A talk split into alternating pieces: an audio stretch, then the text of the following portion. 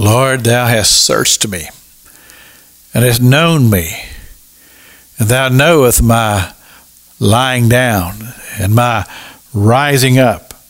And Lord, you understand my thoughts, even afar off.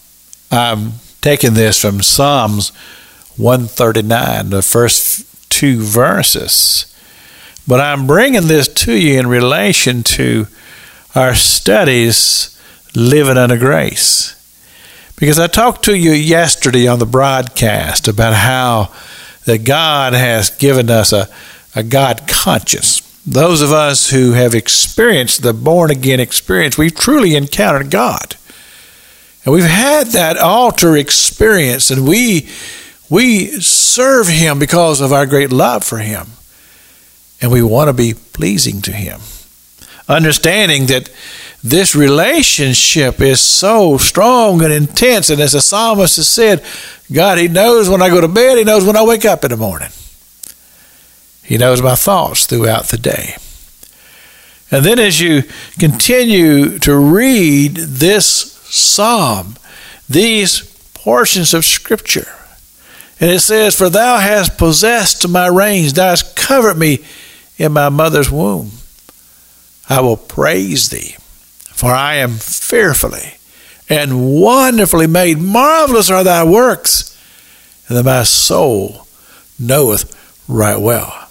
My substance was not hid from thee, and when I was made in secret and curiously wrought in the lowest parts of the earth. Here, the psalmist is just giving us a tremendous insight into this relationship with this human person and the most powerful, living, awesome God.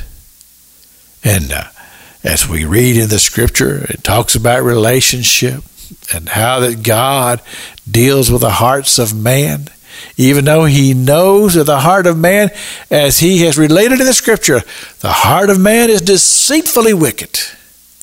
But yet, God, in his awesome grace, chooses to love us, even in our sinful state.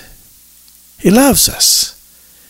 And He loves us so much. The scripture has declared it that God so loved the world that He gave His most precious gift to the world His own Son.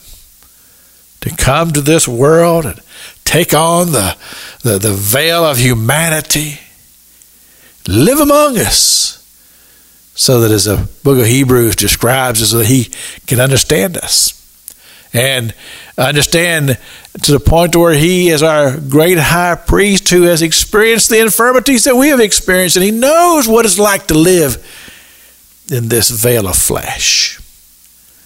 But he also taught us how to overcome. And he's given us his glorious forgiveness grace. Oh i thank god. I thank god for his wonderful mercy, and grace.